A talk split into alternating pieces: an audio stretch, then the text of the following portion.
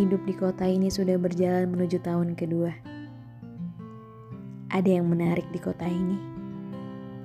Dipertemukannya orang-orang baru termasuk kamu. Lelaki yang kutemui pada tanggal 20 Februari tahun lalu di sebuah rumah di perkumpulan suatu organisasi.